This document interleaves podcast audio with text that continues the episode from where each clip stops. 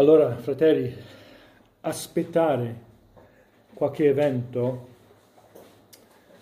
a volte è molto difficile, è molto difficile aspettare um, qualche lavoro, aspettare qualche chiamata, aspettare qualche, qualche bimbo arrivare.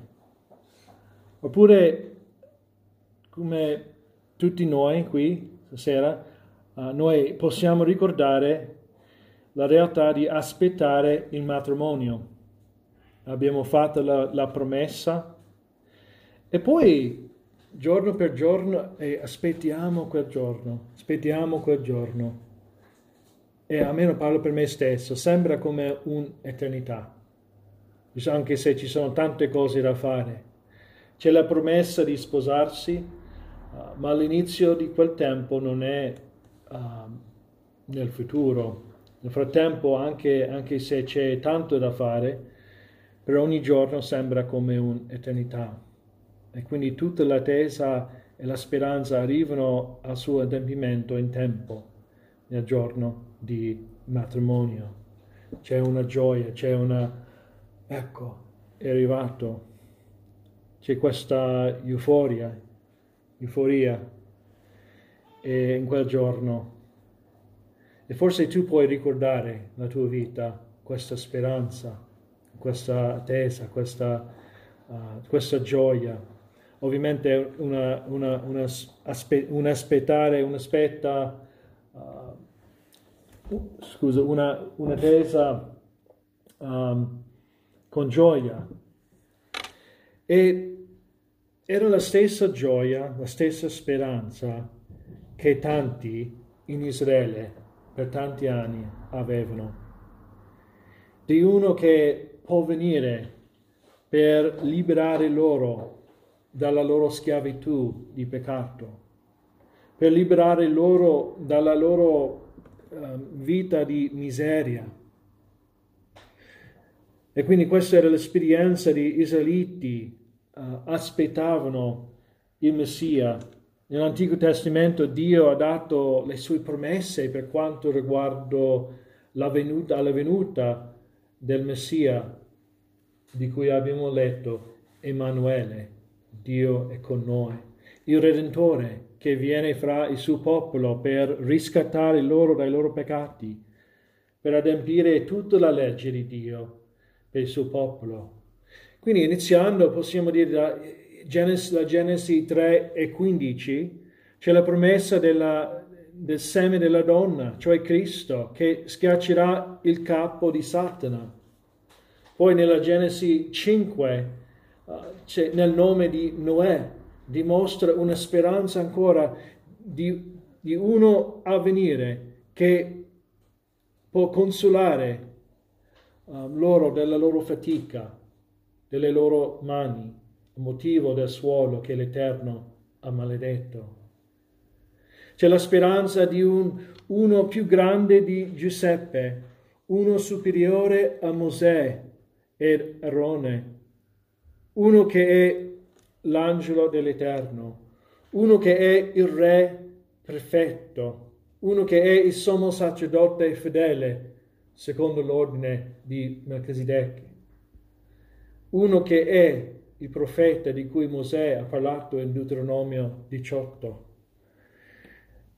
Di questa Messia promessa, Dio ha promesso per mezzo di Isaia, in capitolo 9, poiché un bambino ci è nato, un figlio ci è stato dato, sulle sue spalle riposerà l'impero e sarà chiamato consigliere ammirabile, Dio potente, Padre eterno, principe della pace. E anche per mezzo di Isaia, come stiamo scoprendo recentemente, come in capitolo 40, lo Spirito parlò di una voce che grida nel deserto, preparate la via dell'Eterno, raddrizzate nel deserto una strada per il nostro Dio. Allora la gloria dell'Eterno sarà rivelata e ogni carne la vedrà, perché la bocca dell'Eterno ha parlato.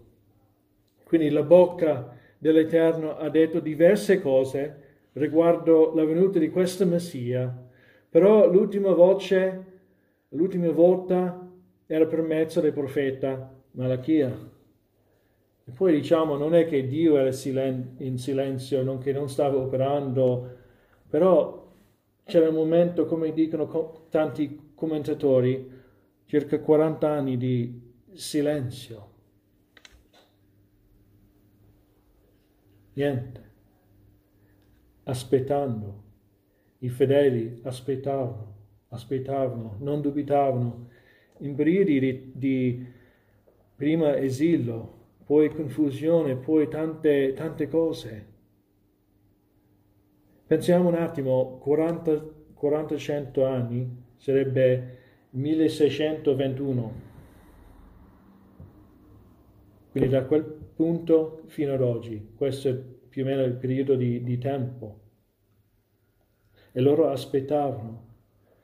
Poi c'era l'annuncio, l'annuncia, l'annuncio scusa, di a Zaccaria e Elisabetta riguardo Giovanni, questo di cui Isaia ha profetizzato.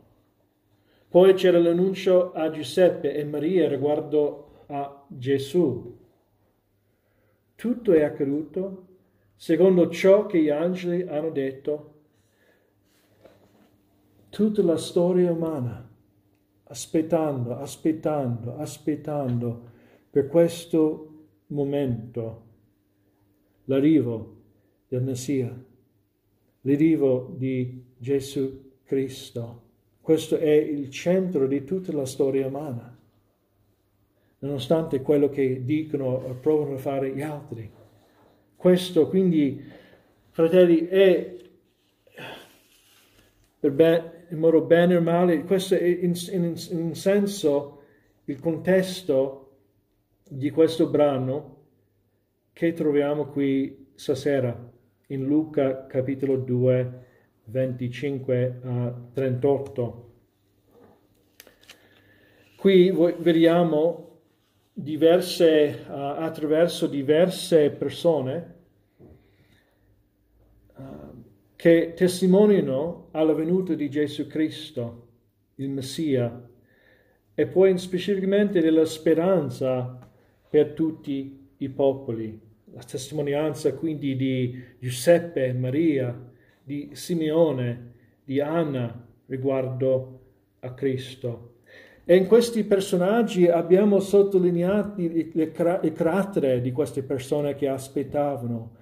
Queste erano persone che aspettavano per l'arrivo di Cristo fedelmente, con fede, con umiltà, con gioia. E noi siamo dall'altra parte, guardando dietro a Cristo che è venuto, che ha vissuto, che è morto, che è esaltato, è, risorto e salito al Padre. E noi possiamo avere questa stessa gioia, questa stessa meraviglia che loro avevano, io direi anche in più riguardo le cose che abbiamo qui nella scrittura che Gesù ha fatto fino alla fine e anche attraverso i suoi apostoli. E quindi vediamo qui in questo brano, noi um, vogliamo concentrare dal versetto 25 a 38, uh, non possiamo trattare ogni cosa, però possiamo alla fine, a Dio piscendo, avere un senso della speranza, del, della speranza che loro avevano per il Messia e quindi vogliamo che notiamo l'opera dello Spirito Santo in questo brano, quando consideriamo alcune cose qui all'inizio. Notate quando leggiamo, quando andiamo qui, come è menzionato lo Spirito Santo diverse volte nel um, adempiere fedelmente le promesse di Dio. Poi notiamo come c'è attenzione um, alla fedeltà della scrittura e all'osservanza della parola di Dio. Anche prima, nel testo prima, vediamo come Giuseppe e Maria testimoniano, anche se poveri, um, la, l'importanza e la fedeltà alla Sacra Scrittura. Poi notiamo che le persone che sono sottolineate qui sono uomini e donne di Dio che credono e vivono per Lui. E vediamo come Dio usa le persone che stanno camminando con Lui. Vediamo quindi il loro carattere e come è sottolineato. Poi vogliamo notare come Gesù è al centro di tutto. Senza Cristo queste vite, queste speranze, queste gioie non hanno nessun senso. È tutto una facciata e no, non va a nulla, andiamo a casa. Però vediamo come Lui è al centro, Lui è il punto centrale, l'oggetto della loro fede, della loro speranza. Vediamo prima, fratelli, la testimonianza di Simeone riguardo a Cristo. Chi era Simeone? Ecco, vi era a Gerusalemme un uomo chiamato Simeone. Quest'uomo era giusto e pio e aspettava la consolazione di Israele e lo Spirito Santo era su di lui. Quindi ci troviamo in questa la città di Dio dove c'è um, città di Davide, dove c'è il Tempio, dove Dio ha la sua presenza speciale.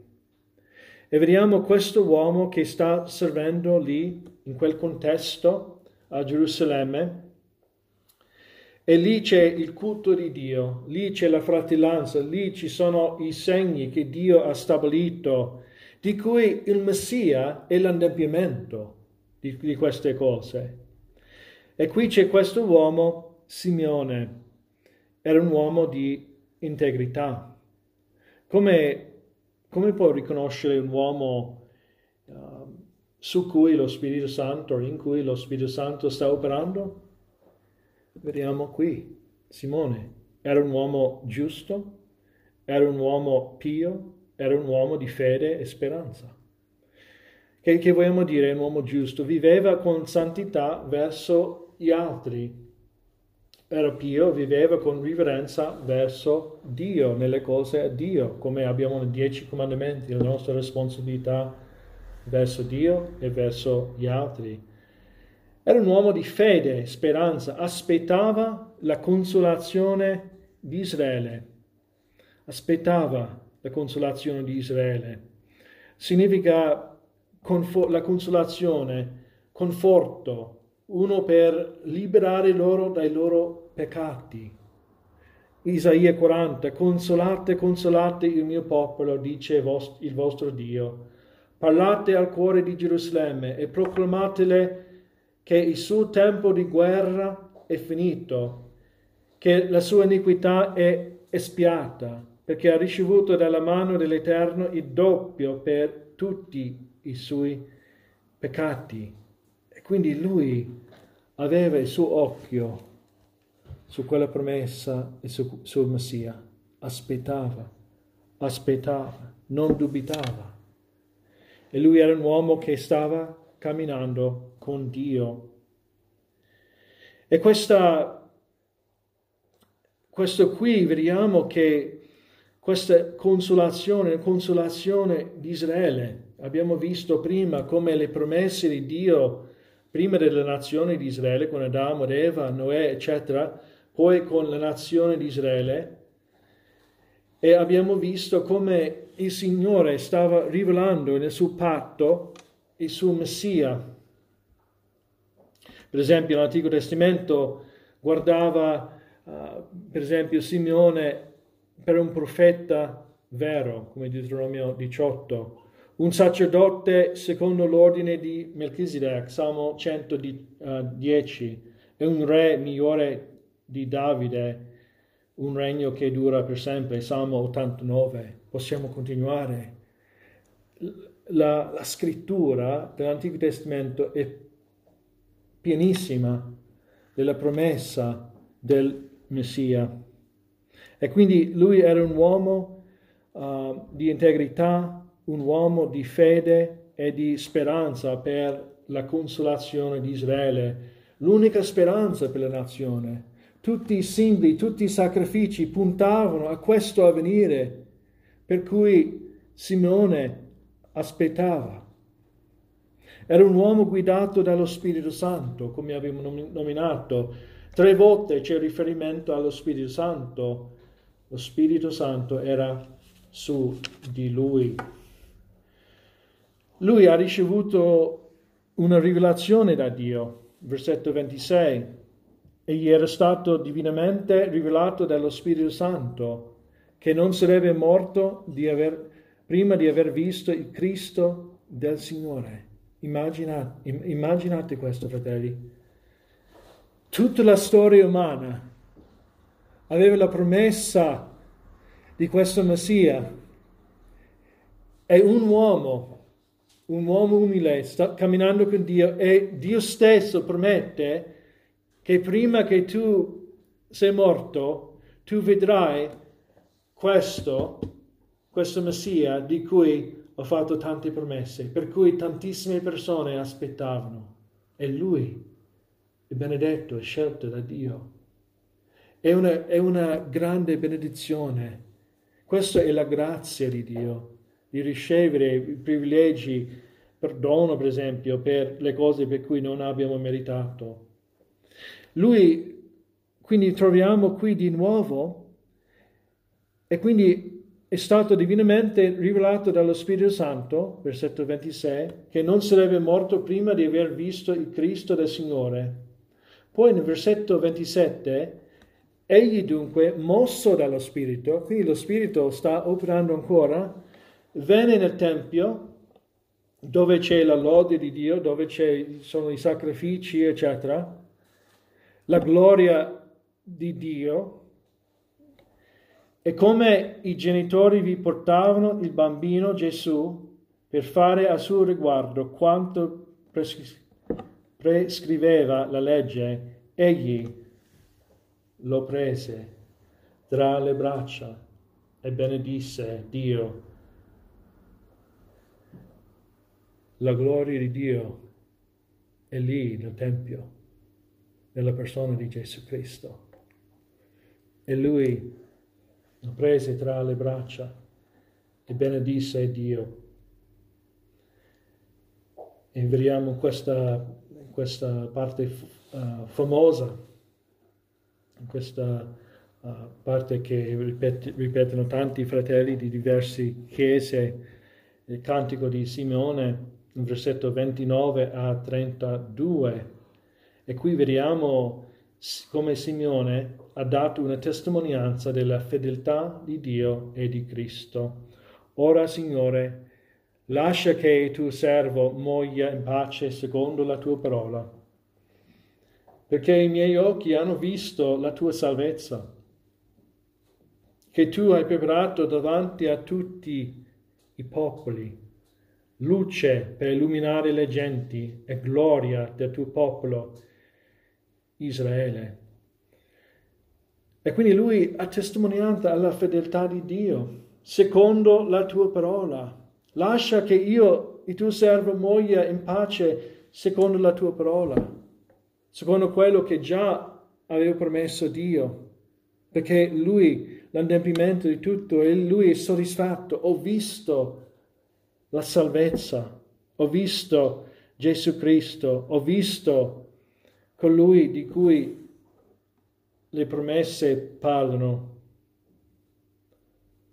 Dio è un fedele Dio, un Dio fedele alla sua parola. Lui non mentisce mai, fratelli.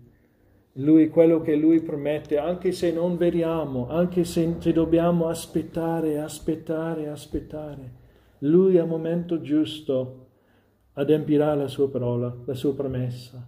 E soprattutto vediamo qui nella persona di Gesù Cristo e in questo contesto la, l'adempimento a questo servo Simeone. Perché lui ora poteva morire in pace. Perché? Perché ha visto la salvezza per cui aspettava. Perché ha visto il Messia per cui aspettava perché ha visto colui che è liberatore e redentore. Ha visto. Basta. Sono soddisfatto. Non ho più, posso morire in pace. perché l'ho visto, lo conosco. E fratelli, noi possiamo morire in pace, anche se non abbiamo preso per le mani, però con le mani della fede, con gli occhi di fede, noi crediamo che Gesù è venuto veramente come ha promesso, per morire, per soffrire, è risorto, è salito. E lui regna per sempre. E lui ha conquistato la morte, lui ha fatto tutto per i nostri peccati, perché lui, Simeone, ha testimoniato di chi è Cristo e come lui è l'adempimento del piano di Dio. Qui lui dice che ha visto la salvezza, la tua salvezza. I miei occhi hanno visto la tua salvezza. Il nome non è soltanto, fratelli, una consolazione per Israele, ma è una consolazione per tutto il mondo. Gesù, vogliamo dire, Yahweh salva, Yahweh salva. Versetto 30. I miei occhi hanno visto la tua salvezza. Cioè, quando parliamo di Gesù, parliamo della salvezza, quando pensiamo alla salvezza, non possiamo separare da Gesù Cristo. Senza Lui non, non ha significato la salvezza. E, la, e, e Gesù è venuto per salvare il suo popolo. Tu chiamerai il suo nome Gesù perché Lui salverà, salverà, salverà il suo popolo dai loro peccati. Matteo 1 e 21. È venuto non soltanto per il suo popolo in Israele, ma per tutti i popoli. Per tutti i popoli. E questa era la speranza di Israele. Salmo 67 dicono Dio abbia pietà di noi e ci benedica, Dio faccia risplendere il suo volto su di noi, Sela, affinché si conosca sulla terra la tua via e la tua salvezza fra le nazioni. I popoli ti celebreranno, oh Dio, tutti quanti i popoli ti celebreranno. Le nazioni si rallegreranno e giubileranno perché tu giudicherai i popoli eccetera. Loro avevano questa speranza e qui Simeone sta nominando questo, sta facendo riferimento a questo, ma anche come il Signore Gesù Cristo è la salvezza. E quindi chiunque crede in Lui, ebreo, gentile, non, non c'entra la storia, non, non c'entrano quali peccati hanno commesso, di quale nazione, di quale si sono poveri o ricchi. Chiunque crede nel Signore Gesù Cristo sarà salvato, perché Yahweh salva. Gesù è la gloria del suo popolo. Isaia 45, allora la gloria dell'Eterno sarà rivelata e ogni carne la vedrà, perché la bocca dell'Eterno ha parlato. Isaia 45, 25, nell'Eterno sarà giustificata e si glorierà tutta la progenie di Israele. Poi Paolo, parlando di Signore Gesù Cristo, ora grazie a Lui voi siete in Cristo Gesù, il quale da Dio è stato fatto per noi sapienza, giustizia, santificazione e redenzione, affinché come sta scritto, chi si gloria, si glori nel Signore, sia per Israele, sia per gentili, sia per le nazioni. Gesù è la nostra salvezza, la nostra gloria, la nostra gioia. Gesù anche è luce. Gesù è luce. Luce per illuminare le genti, e gloria del suo popolo Israele. Gesù è, come abbiamo sentito in, questi, in questo periodo, il servo dell'Eterno, il servo di cui abbiamo imparato in Isaia. Israele come nazione doveva essere questa luce, però in tanti riguardi ha fallito. Però Gesù stesso è la luce del mondo. Ti ha stabilito come la luce delle nazioni perché tu sia la mia salvezza fino alle estremità della terra. Sorgi, risplendi perché tu, la tua luce è giunta e la gloria dell'Eterno si elevata su di te, perché ecco le tenebre ricoprono la terra e una fitta oscurità avvolge i popoli, ma su di te si leva l'Eterno e la sua gloria appare su di te. Le nazioni cammineranno alla, alla tua luce e i re allo splendore del suo sorgere. I profeti hanno parlato di lui.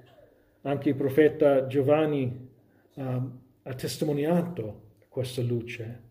Giovanni 1, 4. In lui era la vita e la vita era la luce degli uomini e la luce risplende nelle tenebre e le tenebre non l'hanno compreso. Versetto 9. Egli, la parola, era la luce vera che illumina ogni uomo che viene nel mondo. Egli è venuto in casa sua e i suoi non lo hanno ricevuto. E poi Gesù stesso. Gesù ha dichiarato, io sono la luce del mondo. Chi mi segue non camminerà nelle tenebre, ma avrà la luce della vita. E quindi, fratelli, nell'Antico Testamento, nel Nuovo, Gesù stesso parlava di come Lui è la luce del mondo. In tenebre non può vedere, non può comprendere. Però dove c'è luce, c'è chiarezza riguardo il significato della vita. Perché siamo qui? Chi sono io, peccatore? Chi è Dio? Dio è santo. Però le persone camminano nelle tenebre e non possono vedere se, da, se, da loro stessi queste cose. E come rispondiamo quindi alla rivelazione che questo Messia è l'unica luce nel mondo, è la luce, e che in Lui possiamo vedere, in Lui c'è speranza, in Lui non c'è buio, non c'è le cose nascoste, Lui invece illumina anche tramite la sua parola. Come ha risposto Maria, per esempio, Giuseppe? A questa notizia riguardo Gesù, questa rivelazione di Gesù? Come rispondi tu alla rivelazione di Gesù Cristo? Come rispondono gli altri? In versetto 33 vediamo come Giuseppe e Maria hanno fatto, hanno risposto con meraviglia. E Giuseppe e la madre del bambino si meravigliavano delle cose che si dicevano di lui. Già, fratelli, hanno sentito cose grandi, cose meravigliose, ma non hanno smesso di meravigliare le cose riguardo questo Messia, le cose, immag- immaginate tutte le scritture, tutte le promesse che stanno ascoltando e, e le cose sono, e lo Spirito sta operando e, e non possono prendere tutto quello che stanno sperimentando. Meraviglia. Ma come noi? Come noi rispondiamo? Come rispondi tu alla rivelazione di Cristo nella Bibbia? Ovviamente non, abbiamo, non siamo arrivati, stiamo imparando, però anche le cose basilari che abbiamo imparato all'inizio, c'è qualche meraviglia ancora in queste cose? Quando noi pensiamo, quando noi pensiamo, diamo per scontato, oppure c'è ancora una meraviglia. Wow, incredibile. Ma, ma che io faccio parte di questo piano, che lui, questa luce, questo Messia, che lui anche è venuto per me. Io sono fra i popoli, lui ha, ha, steso, ha disteso la sua grazia verso di me. Io trovo perdono in lui. E quindi, fratelli, per la grazia di Dio, preghiamo che noi possiamo avere la stessa meraviglia che Giuseppe e Maria uh, avevano, ovviamente dal nostro punto di vista, in storia, um, però lo stesso meraviglia alla rivelazione di Dio. Simeone ha dato una profezia riguardo Gesù, alla morte di Gesù anche. Quindi abbiamo qui il bambino, poi subito, come abbiamo sentito stamattina, la morte di Gesù, tutti e due insieme. Versetto 34. Poi Simeone li benedisse e disse a Maria, sua madre, ecco, costui è posto per la caduta e per l'innalzamento di molti in Israele e per essere segno di contraddizione. E a te stessa una spada trafiggerà l'anima affinché siano svelati i pensieri di molti cuori. Il modo in cui uno interagisce con Gesù determina la loro salvezza o condanna. Vedi, lui è venuto per salvare, però tanti non l'hanno ricevuto.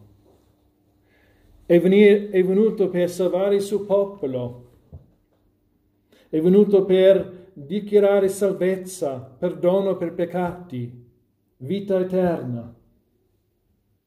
E richiede che soltanto tu credi, per soltanto fede. E lui anche ha compiuto tutto, ha obbedito alla legge perfettamente, ha meritato la salvezza che io non posso meritare mai e l'ha fatto tutto, pagato il prezzo pienamente. E quindi in questa vita determina la salvezza o la condanna. E Maria stessa deve soffrire anche. Lei immagina come la mamma e tutte le cose che sta prendendo, benedetto di tutte le donne. Però prendendo tutte queste cose è come, come una mamma vedere la sofferenza del suo figlio. Lei ha una posizione unica in un certo senso. Però lui, Gesù, deve andare a morire, a morire per il suo popolo, per soffrire per loro. Come sta scritto, ecco, io pongo in Sion una pietra d'inciampo e una roccia di scandalo, ma chiunque crede in lui non sarà svergognato. C'è speranza. E quindi oggi determina dove stai con Cristo e se tu sei pronto a morire in pace. Perché se abbiamo Cristo, se siamo in Cristo, semplicemente se crediamo in Lui e diamo tutto a Lui, possiamo morire in pace. Andiamo di essere col Signore. Andiamo di essere con Lui per sempre. La vita eterna. Con tutti gli altri che anche confessano il suo nome. Quindi c'è Simeone, questa è testimonianza di Simeone e vogliamo concludere con la testimonianza di un'altra uh, persona, Anna, la testimonianza di Anna riguardo a Cristo. Chi era Anna e quali erano le circostanze della sua vita? Anna era una, un profeta, una persona che riceve le, la, le, rivelazioni da Dio per dire al popolo. Lei era ebraica, dalla tribù di Aser, lei era nella sua vecchiaia, lei era una vedova vera, anche secondo termine nel Nuovo Testamento. Lei ha dedicato la sua vita al servizio di Dio. E mi fermo qui, uh, solo dire che forse non in questo contesto perché il Tempio, però fratelli, non è una cosa male dedicare la nostra vita a Dio, che è degno di tutto. E lei, anche se nelle circostanze difficili, anche in questa difficoltà, lei aveva speranza, fede, lei amava il Signore, e quindi lei ha messo tutto al suo servizio. E noi, nelle nostre circostanze, possiamo fare lo stesso. Però quali sono eh, le, le abitudini della sua vita? Ci sono due in particolare che leggiamo qui. Uh, Anna era sempre nel, nel Tempio servendo Dio. Um, e come serviva Dio? Anna serviva il Signore principalmente, almeno secondo questo, con le preghiere e digiuni. C'è un servizio di intercessione, di, di umiliarsi davanti a Dio, di, di, essere in comunione con Dio. Che cos'è il digiuno? Avremo a Dio prescendo un altro sermone su questo tema in sé, però digiuno è una disciplina volontaria in cui un credente non mangia per un periodo di tempo, così può dedicarsi alla preghiera, e avere un senso di dipendenza dal Signore. E poi, uh, che cos'è la preghiera? Posso qui, posso usare un sunto del catechismo per i bambini i primi passi. La preghiera è l'atto di chiedere a Dio ciò che Egli ha promesso di dare. Quindi lei sta servendo il Signore, sta, lei è presente dove c'è la parola di Dio, dove sono i segni, e per il cristiano, per noi, questo è un buon esempio di come noi vogliamo essere nella comunità di fede, dove c'è la parola di Dio, dove c'è la predica, dove c'è la fratellanza, dove c'è i sacramenti. Queste sono le cose che nutrono il figlio di Dio. E Anna è appar eccell- um, in, in modo eccellente, lei sta dimostrando questo. Però il punto è più importante qui, che lei ascoltava e sperava in Gesù Cristo, nel Messia, come Simeone. Anna era sempre presente dove il popolo di Dio si incontravano e dove c'è il popolo di Dio. Non, non, non è diventata un, un'isola lontano dal, dal popolo, e quindi se noi ci troviamo nelle difficoltà, voglio solo dire questo, un punto pastorale, e quando ci troviamo in difficoltà, la cosa peggiore fare è di isolarci dal popolo di Dio e dalla Chiesa. E qui è un esempio come il Signore usava lei, però lei era lì nelle difficoltà dove sono i mezzi della grazia. Vediamo qui uh, che cosa è successo.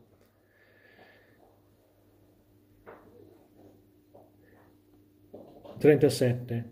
Ed ella era vedova e sebbene avesse ormai 84 anni, non si allontanava mai dal Tempio, servendo Dio notte e giorno, con digiuni e preghiere.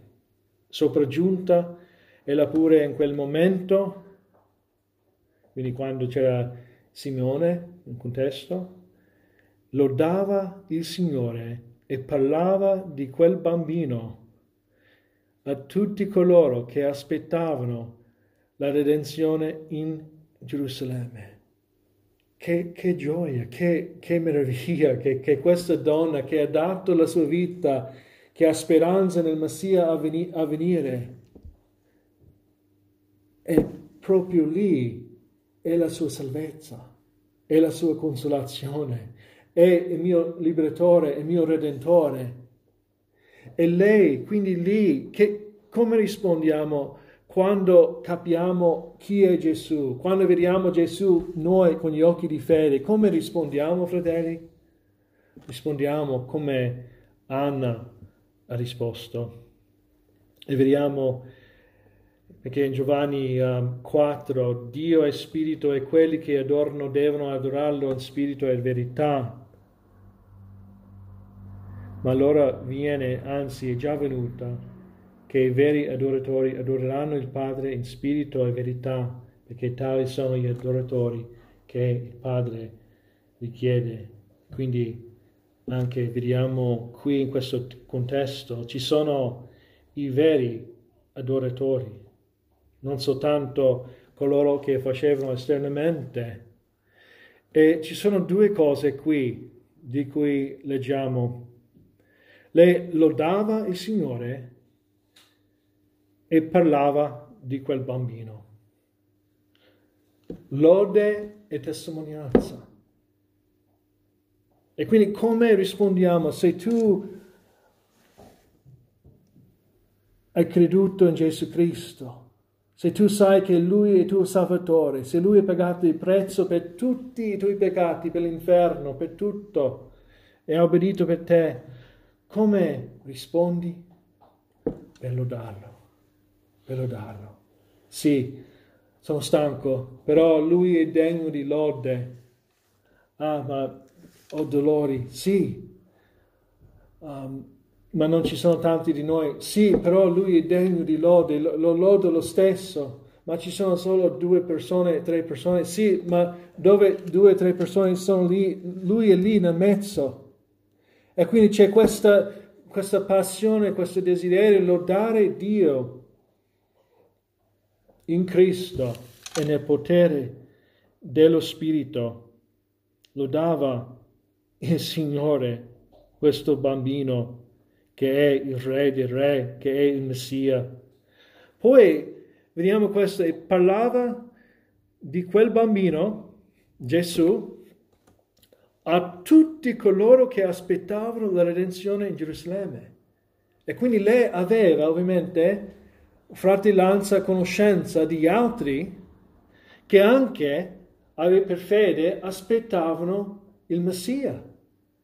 E quindi lei è andata per raccontare di, di questo bambino a tutti coloro che aspettavano Gesù e come è descritto la redenzione in Gerusalemme, la salvezza.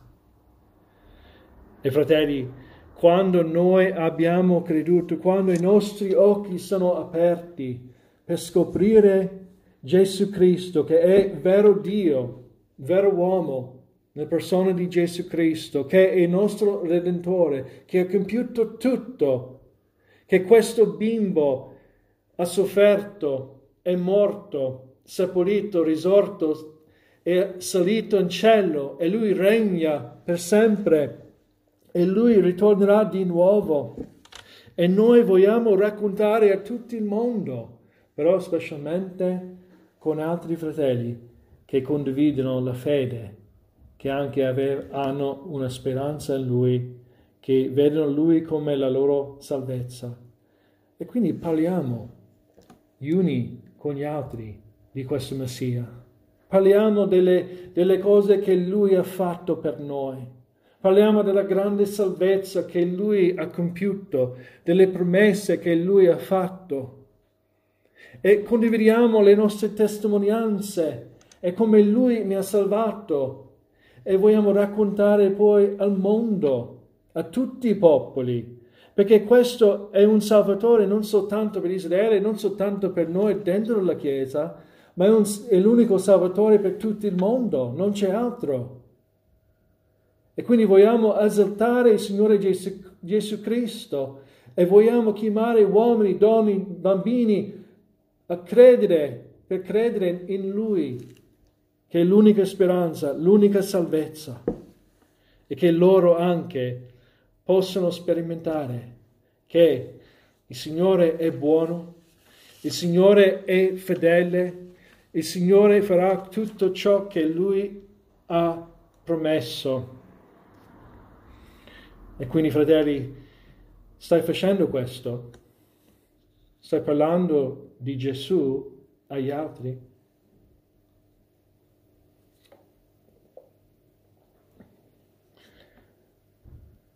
Chiediamo perdono, siamo distratti, però dobbiamo tornare alla fonte, dobbiamo tornare a meritare Cristo, dobbiamo tornare a parlare Cristo, dobbiamo tornare a pregare con il nostro sommo sacerdote, è Lui che è la nostra salvezza. E quindi, fratelli, diverse persone testimoniano che Cristo è arrivato secondo la scrittura fedelmente e che Egli stesso è la nostra consolazione riguardo ai nostri peccati, che Egli stesso è la nostra salvezza, Egli stesso è la nostra luce, Egli stesso è la nostra gloria in cui ci gloriamo e che Egli stesso è la fonte del nostro ringraziamento. Come possiamo dare ringraziamento senza Lui? Egli stesso è ciò che ha fatto sul Calvario, è la storia nuova della nostra bocca che raccontiamo fino all'estremità della terra. Quindi, fratelli, uniamoci a Simone, a Simeone, uniamoci a Giuseppe e a Maria e ad Anna Uniamoci a Simeone con ringraziamento per la venuta di Gesù, per la, la venuta della salvezza. Uniamoci a Simone con pace nei nostri cuori, con, con la luce di Cristo tramite la sua parola. Uniamoci con Simeone con la gloria di Israele, del suo popolo davanti a noi. Poi uniamoci a Giuseppe e Maria con meraviglia delle cose riguardo al nostro Salvatore Gesù Cristo, che ha preso la nostra umanità a se stesso, che è la luce che è venuta nel mondo di tenebre, che Lui è stato rivelato a noi per la nostra salvezza, per obbedire, soffrire, morire per noi, peccatori. E uniamoci ad Anna con lode al Signore, con parole di buona novella riguardo il nostro Salvatore, che è arrivato come un bimbo, ma anche noi aggiungiamo che è stato crocifisso, seppellito, poi risorto il terzo giorno e ritornerà una seconda volta per giudicare i vivi e i morti. Quindi, fratelli, uniamoci a tutti coloro a cui Gesù è stato rivelato e che hanno creduto in Lui. Uniamoci a loro per raccontare di Gesù Cristo, di Lui stesso e ciò che Lui ha fatto. A coloro che hanno la stessa speranza.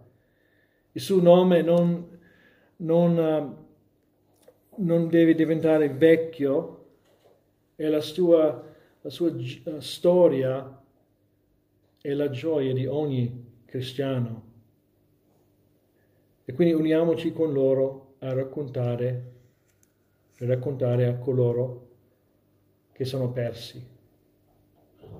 Uniamoci con i nostri fratelli, anzi, la Chiesa, per raccontare in un, modo, un mondo di gente che hanno bisogno di luce, di pace, di salvezza, di una lode, di una storia da raccontare. Hanno bisogno del Signore Gesù Cristo. Amen.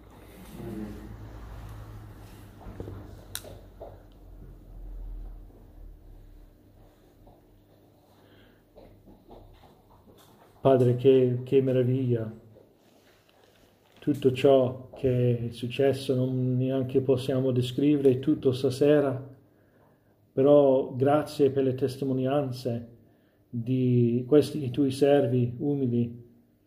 Preghiamo che noi possiamo avere, Padre, um, la stessa grazia, la stessa pace, la stessa um, luce, meraviglia, um, che possiamo anche noi ris- rispondere con lode e con um, parole di buona novella riguardo al nostro Signore Gesù Cristo.